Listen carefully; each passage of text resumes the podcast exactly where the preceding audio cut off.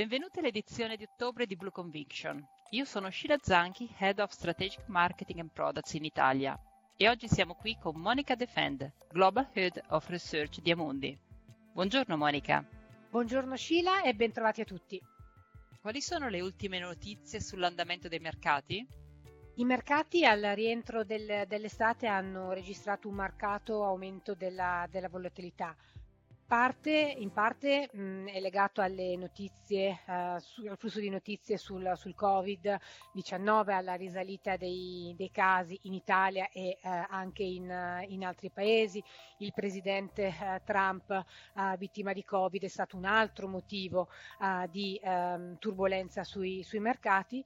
Uh, scarsa visibilità sui piani fiscali, questo è vero sia in America, uh, dove uh, ancora non c'è una chiara visibilità su quello che è il possibile accordo sulla, sulla fase quattro, scarsa visibilità tutto sommato anche eh, in Europa, perché dobbiamo passare dall'accordo politico a una fase di, eh, di proposta e quindi di implementazione, e non trascurerei neanche l'effetto di ribilanciamento eh, di, di fine trimestre eh, da parte del, degli investitori, e questo ha fatto sì che eh, in settembre di fatto sul, in particolare sui, sui corsi azionari le performance siano state negative.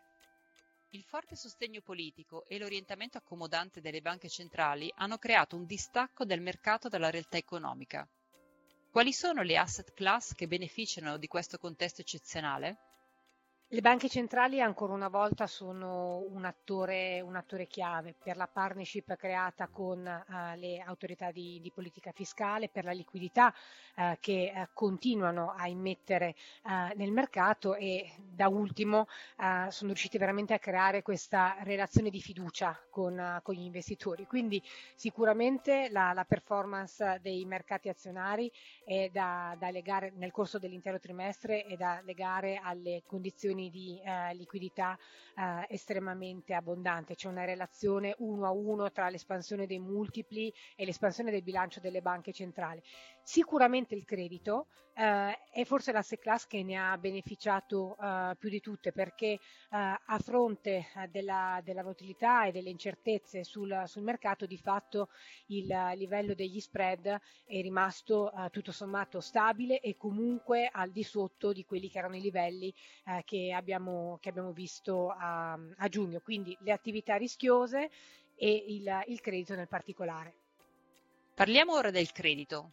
I fondamentali restano deboli, mentre i fattori tecnici continuano ad essere forti. Puoi spiegarci meglio? Sì, per quanto riguarda il, il credito, in particolare i fattori tecnici, sono due eh, gli aspetti che eh, supportano eh, l'asset class. Um, il forte posizionamento da parte degli investitori, in particolare eh, degli investitori istituzionali, che noi utilizziamo un po' come cartina al, al tornasole per capire qual è l'appetito eh, per, la, per il rischio presente nel, nel mercato, e l'inusuale livello compresso degli spread e quindi eh, delle, delle valutazioni. I fondamentali eh, rimangono deboli, come dici tu, perché ehm, l'esposizione debitoria è assolutamente eh, è, è, molto, è molto elevata, e gli utili eh, tutto sommato sì, sono in ripresa, ma sembrano essere eh, sono stati sicuramente compromessi dal, dal covid diciannove. Eh, um, Questa stabilità si sta um, vedendo su tutto lo spettro, quindi non è solo uh, la, le emissioni uh, creditizie in, in Europa o in America, perché coperte uh, dalle, dalle banche centrali, perché sono state incluse uh, nei programmi di, di acquisto delle banche centrali, ma anche nei, nei, nei, paesi, nei paesi emergenti. Quindi le banche centrali ehm, sicuramente eh, stanno svolgendo un, un ruolo significativo, ma anche tutto sommato ehm, ruolo rilevante le misure di politica fiscale con gli aiuti e le garanzie, e questo di fatto ci rende rende eh, un pochino difficile fare un bilancio di quella che può essere la vera eh, situazione eh, dei, eh, dei fondamentali del, delle aziende. Aspettiamo magari eh, gennaio duemilaventuno, quando eh, queste garanzie dovrebbero pian piano eh, venir meno, per avere una maggiore visibilità. Quindi è il momento di concentrarsi sulle azioni? in un contesto di eh, ricerca di, di rendimenti ad ogni costo, noi le azioni non abbiamo mai eh, smesso di, eh, di guardarle eh, con, con attenzione. Sicuramente eh, vale la pena di, di guardarle con una forte attenzione ai fondamentali, quindi agli utili aziendali che, come dicevamo, sono in miglioramento. Le revisioni degli utili finalmente hanno smesso di scendere eh, per essere riviste progressivamente in, in maniera eh, positiva. Chiaramente, se pensiamo che eh, il terzo trimestre sia stato il trimestre della, um, del rimbalzo tecnico e che a questo seguirà, come nelle nostre attese, un percorso di crescita uh, più graduale e misurato, beh, visto uh, che uh, le, le emissioni creditizie oramai hanno uh, già dato molto e gli spread sono compressi, molto probabilmente um, il rischio e rendimento uh, va a favore del, dell'azionario. È necessario però uh, rimanere, rimanere cauti, quindi non diciamo di aumentare l'esposizione al rischio, ma di ribilanciarla. L'avvio di Amundi fa riferimento a profili asimmetrici sia per il credito che per le azioni. A cosa ci riferiamo nello specifico? Ci riferiamo un po' alle cose eh, che ci siamo detti finora, al fatto che eh, gli spread siano così compressi in un contesto comunque di ricrescita debole, ma, uh, ma ricrescita, diciamo, limita il uh, potenziale di uh, apprezzamento sul, uh, sul fronte del credito. Viceversa, sugli, uh, sulle, mh, sui corsi azionari, dove il posizionamento degli investitori comunque uh, rimane estremamente contenuto, dove gli utili sono rivisti in, uh, in miglioramento e la liquidità sul mercato, il supporto da parte delle uh, autorità politiche e, e fiscali uh, rimane, da più uh, upside, da una, un potenziale uh, rialzo del, delle azioni uh, superiore rispetto a quello che ci uh, attendiamo uh, rispetto al credito. In questo senso che interpretiamo la, uh, la simmetria in termini proprio di um, rischio e rendimento attesi.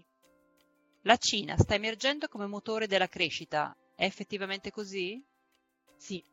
Uh, la Cina è riuscita a, a recuperare uh, il, uh, il crollo uh, economico che, che ha avuto e secondo noi è forse l'unico paese che sarà uh, in grado di uh, percorrere una ripresa a forma di, di V, e questo proprio grazie alla potenza della, uh, degli, del supporto della politica uh, monetaria e fiscale. Se guardiamo all'andamento delle vendite al dettaglio, della produzione industriale, gli indicatori stessi di confidenza sono tutti in, in ripresa e ne stanno beneficiando anche quei paesi che magari sul lato delle esportazioni sono legate a, alla Cina. Parlo all'Europa, parlo, penso alla, parlo, parlo dell'Europa, penso ad alcuni paesi del, dell'America Latina come, come il Cile. In questo contesto quindi sì, la Cina eh, ancora una volta è il traino del, della, della crescita globale. Quali sono le altre convinzioni sui mercati, in particolare per quanto riguarda gli investimenti E S G? Ma dopo il, il covid diciannove, un interessante sviluppo è stato proprio questa accelerazione da economia digitale a economia verde. Pensiamo per esempio allo uh, sviluppo del mercato obbligazionario in, uh, in tema green supportato dalla Banca Centrale Europea. Se guardiamo anche al, al Recovery Fund, Uh, duecentoventicinque miliardi dei settecentocinquanta eh, potenzialmente eh, accantonati saranno emissioni di eh, obbligazioni green. Gli investitori stanno, um, stanno ricompensando le aziende che stanno investendo in, uh, in maniera green, ma lo vediamo anche nella, nella vita di tutti i giorni, quindi con uh, un orientamento da parte del, delle aziende a incentivare il, il, te, il telelavoro. Quindi sì, questa nuova dimensione uh, si sta uh, riflettendo nelle nostre vite, ma anche nei, nei mercati finanziari. È interessante vedere i recenti sviluppi uh, in America, perché l'Europa, diciamo, è sempre stata leader eh, in, in questo ambito, ma più recentemente stiamo vedendo anche eh, le, le aziende eh, americane riposizionarsi in questa ottica più eh, E S G. Alla luce di tutto ciò, quali sono le nostre principali view in termini di asset allocation per questo mese? Noi rimaniamo comunque eh, di fondo prudenti ehm, non, ha, non ha, vogliamo in, in questo momento prendere delle, delle forti scommesse direzionali, perché come dicevamo all'inizio ci sono delle eh, furti di incertezza non, non trascurabili, a partire dall'evoluzione del, del virus e della nuova, della nuova ondata di, di contagi. Per cui eh, rimaniamo in leggero sottopeso neutrali di, eh, di azioni, eh, la posizione di duration globale è neutrale con una preferenza eh, per eh, la, i titoli eh, americani, i titoli periferici in Europa e un sottopeso dei, dei, titoli, dei titoli core, e un uh, posizionamento in sovrappeso di, di oro, che comunque tende a performare, e perché è un bene rifugio e perché è supportato dall'espansione del, del, dei bilanci delle, delle politiche eh, centrali, in un contesto in cui la condizione necessaria è che comunque ehm, rimangano a supporto le, le politiche monetarie e le, e le politiche eh, fiscali. Quindi prudenti ma attivi nel, nel gestire e nel temperare il, il rischio di portafoglio. Grazie Monica. Gli investitori dovranno quindi seguire con attenzione l'evolversi di alcune importanti divergenze evidenziate nella fase di ripresa post-Covid, così da sfruttare le opportunità presenti sui mercati e monitorare le possibili rotazioni all'orizzonte. Monica, grazie ancora. Grazie mille Sheila e arrivederci a tutti. Arrivederci a tutti al nostro prossimo appuntamento Blue Conviction.